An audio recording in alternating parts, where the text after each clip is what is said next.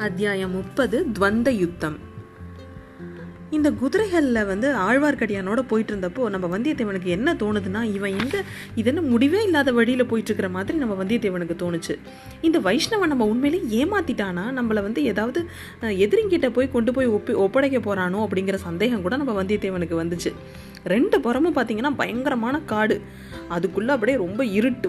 பயங்கர இருட்டு வேற. அந்த இருண்ட காட்டுல என்னென்ன அபாயங்கள் இருக்குமோ தெரியல அப்படின்னு அவனுக்கு ஒரே வ- கலக்கமாவே இருக்கு.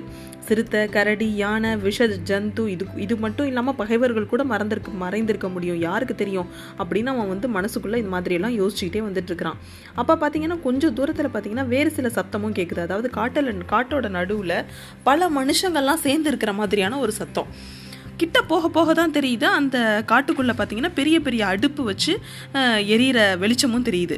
இந்த காட்டுக்கு நடுவில் யாரோ தாவடி போட்டுக்கிட்டு இருக்காங்க. அதாவது வீரர்கள்லாம் தங்கியிருக்கிற டென்ட் டெம்பரவரியாக யாரோ நிறைய பேர் தங்கியிருக்காங்க அந்த இடத்துல.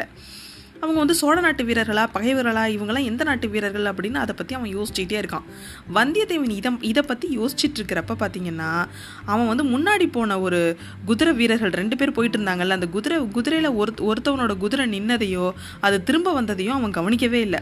திரும்பின குதிரை கரெக்டாக வந்தியத்தேவன் கிட்ட வந்து வ- ஒரு வந்தியத்தேவனை பார்த்து ஓங்கி ஒரு குத்து விட்டான் அந்த குதிரையில இருந்தவன்.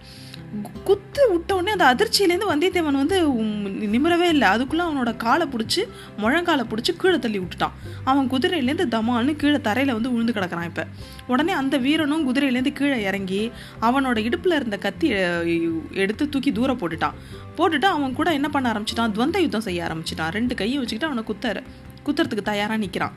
உடனே நம்ம வந்தியத்தேவனுக்கும் தாங்க முடியல. டமான்னு அப்படியே குதிச்சு எழுந்தான். ஒரு குதி குதிச்சு. ரெண்டு கையும் அவனும் இருக்க மூடிக்கிட்டு அவனும் தன்னை தள்ளின ஆளை குத்துனான். குத்து வாங்கிட்டான் சும்மா இருப்பானா? அவனும் தான் கைவரிசையை காமிச்சான். இந்த மாதிரி ரெண்டு பேருக்கும் பார்த்தீங்கன்னா பிரமாதமான ஒரு துவந்த யுத்தம் நடக்க ஆரம்பிச்சிட்டு. அப்படியே அது அவங்க ரெண்டு பேரும் சண்டை போடுறது எப்படி இருக்குன்னா கடோத்கஜனும் இடும்பனும் சண்டை போடுறது மாதிரி ரெண்டு பேரும் ஒருத்தவங்கள ஒருத்தவங்க கட்டி பிடிச்சிக்கிட்டு பயங்கரமாக சண்டை போட்டுட்ருக்காங்க இருக்காங்க. வந்தியத்தேவனோட வந்த ஆழ்வார்க்கடியான் அவங்களுக்கு முன்னாடி வந்த வீரர்கள் இவங்க எல்லாரும் ஆச்சரியமா பார்த்துக்கிட்டே இருக்காங்க. இது மட்டும் இல்லாம இங்க நடக்கிற சத்தத்தினால தூரமா இருந்த வீரர்கள் எல்லாரும் சுளுந்து எடுத்துக்கிட்டு அது கிட்டக்க வந்து அந்த மரக்கிளை நடுவில் நின்று பார்க்க ஆரம்பிச்சிட்டாங்க. எல்லாரும் அந்த துவந்த யுத்தத்தை வந்து ரொம்ப அதிசயமா பார்க்க ஆரம்பிச்சிட்டாங்க. கடைசியா பாத்தீங்கன்னா வந்தியத்தேவனை அந்த வீரன் வந்து கீழே தள்ளிட்டான். கீழே தள்ளி அவன் மேலே ஏறி உட்காந்துக்கிட்டு அவன் இடையில சுத்தி இருந்த துணிச்சூரில் அவிழ்க்கிறான். அதுக்குள்ள இருந்த ஓலையை கைப்பற்றிக்கிட்டு அவன் போ போயிட்டான். அவன் அதை தடுக்கலாம்னு நினைக்கிறதுக்குள்ள பார்த்தீங்கன்னா வந்தியத்தேவன் வந்து வந்தியத்தேவனால அதை தடுக்கிறதுக்கு முடியவே இல்லை. அவன் ஓலையை எடுத்துட்டு அவன் அந்தாண்ட போனதுமே சுற்றி இருந்தவங்கள்ட்ட ஏதோ சை சைகை செய்கிறான் அவங்க வந்து அவனை எழுந்திருக்க முடியாமல் பிடிச்சிக்கிறாங்க. அந்த வீரன் கையில் இருந்த அந்த அஹ், ஓலைச்சுவடியை எடுத்துக்கிட்டு சுளுந்து இருக்கிற பக்கமாக போய் அதை எடுத்து படிக்க ஆரம்பிச்சிட்டான். உடனே நம்ம வந்தியத்தேவனுக்கு பயங்கர கோபமும் ஆத்திரமும் வருது. அப்படியே அவனுக்கு அந்த கோபம் முழுக்க வைஷ்ணவர் மேலே தான் திரும்புது ஆழ்வார்க்கடியான் மேலே. பாவி வைஷ்ணவரை இந்த மாதிரி சிநேகதுரம் செய்யலாமா? அவன்கிட்ட அந்த ஓலையை பிடுங்கு அப்படின்னு கத்துறான்.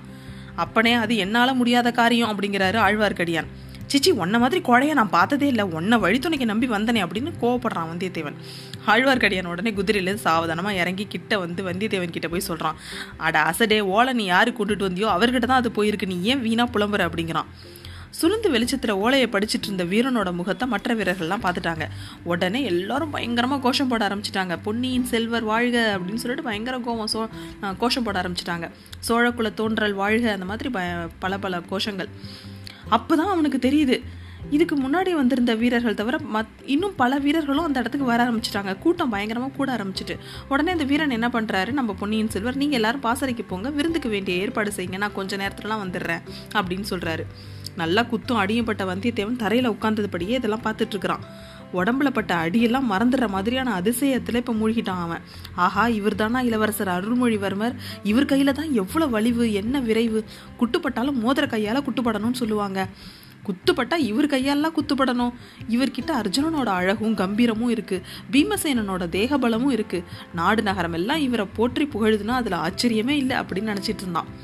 இந்த கதைக்கு பேரளித்த அரசிலங்குமாரன் தமிழகத்தோட சரித்திரத்துல இணையில்லாத வீரன் அப்படிங்கிற சோழ மன்னர் குலத்தை அழியாத புகழ்பெற்ற அமரர் குலமாக்கியவன். அதாவது நம்ம ராஜராஜ சோழன் அப்படின்னு பின்னால் பேர் பெற போகும் அருள்மொழிவர்மரை தான் இந்த மாதிரி சமயத்துல இங்க இன்ட்ரடியூஸ் பண்றோம். ஏன்னா நம்ம வந்தியத்தேவன் இப்போதானே அவரை பார்க்கறாரு. அதனால அருள்மொழித்தேவர் வந்தியத்தேவனை நோக்கி கிட்ட கிட்ட வராரு. இப்போ திரும்பவும் அவர் கை முஷ்டியை இது பண்ணிட்டு வந்த உடனே அவன் பயந்து போய் தான் பார்த்துட்டு இருக்கிறான். ஆனால் பார்த்தீங்கன்னா கிட்ட வந்தோடனே அவர் சிரிச்சுக்கிட்டே வந்து அன்பரே வருக வருக. நீங்கள் உங்களை வந்து நான் இந்த அழகிய இலங்கை தீவுக்கு வரவேற்கிறேன். நீங்கள் சோழ நாட்டிலேருந்து இவ்வளோ தூரம் வந்திருக்கிறீங்க. அப்படி வந்து உங்களுக்கு நான் அழிச்ச வீர வரவேற்பு திருப்தியாக இருக்கா? இல்லை இன்னும் ஏதாவது படோ படோபகடமாக வரவேற்பு ஏதாவது அளிக்கணுமா அப்படின்னு நக்கலாக கேட்குறாரு அவர். வந்தியத்தேவன் உடனே குதிச்சு எழுந்து வணக்கம் சொல்கிறான் வணக்கம் சொல்லிட்டு இளவரசரே உங்கள் தமக்கையார் கொடுத்த ஓலையை உங்ககிட்ட கொடுத்துட்டேன். என் கடமையும் தீந்துருச்சு இனிமேல் இந்த உயிரை காப்பாற்றிக்கணுன்ற அவசியம் எனக்கு இல்லை. உங்களுக்கு விருப்பமானால் இன்னும் கொஞ்சம் நேரம் கூட நம்ம யுத்த காண்டத்தை படித்து பார்க்கலாம் அப்படிங்கிறான். ஆஹா உங்களை என்னன்னு சொல்கிறது உங்கள் உயிரை பற்றி இனிமே உங்களுக்கு கவலை இல்லாமல் இருக்கலாம் ஆனால் அந்த கவலை இனிமே என்னோடது. இல்லைன்னா நாளைக்கு இளைய பிராட்டிக்கு நாளில் பதில் சொல்லணும் அப்படிங்கிறாரு. நண்பரே இப்போ நீங்கள் எனக்கு கொடுத்தீங்களே அந்த ஓலை வந்து என்னோட த அக்கா வந்து அவங்க திருக்கரத்தினால எழுதப்பட்டதாக தான் தெரியுது. அவர் உங்ககிட்ட இதை நேரில் கொடுத்தாரா அப்படின்னு கேட்குறாரு ஆமாம் இளவரசர் இளைய பிராட்டி திருக்கரங்கள்லாம் எழுதினதை நான் நேரில் இருந்து வாங்குற பாக்கியம் எனக்கு கிடச்சிது. அதுக்கப்புறம் நான் எங்கேயும் நிற்காமல் இரவு பகல் பாராமல் இங்கே வந்திருக்கேன் அப்படின்னு சொல்கிறான் இது அது நல்லா தெரியுது. இல்லைன்னா இவ்வளோ சீக்கிரமாக இங்கே வந்திருக்க முடியுமா? இப்படிப்பட்ட அரிய உதவி செஞ்சதுக்கு நான் என்ன கைமாறு செய்ய போகிறேன் அப்படின்னு சொல்லிட்டு இளவரசர் வந்தியத்தேவனை அப்படியே மார்போடு அணைச்சிக்கிறாரு. அப்போ வந்தியத்தேவன் அப்படியே சொர்க்கலோகத்தில் இருக்கிறதாவே நினச்சான். அவன் உடம்புல இருந்த வழியெல்லாம் மாயமாக மறைஞ்சிருச்சு.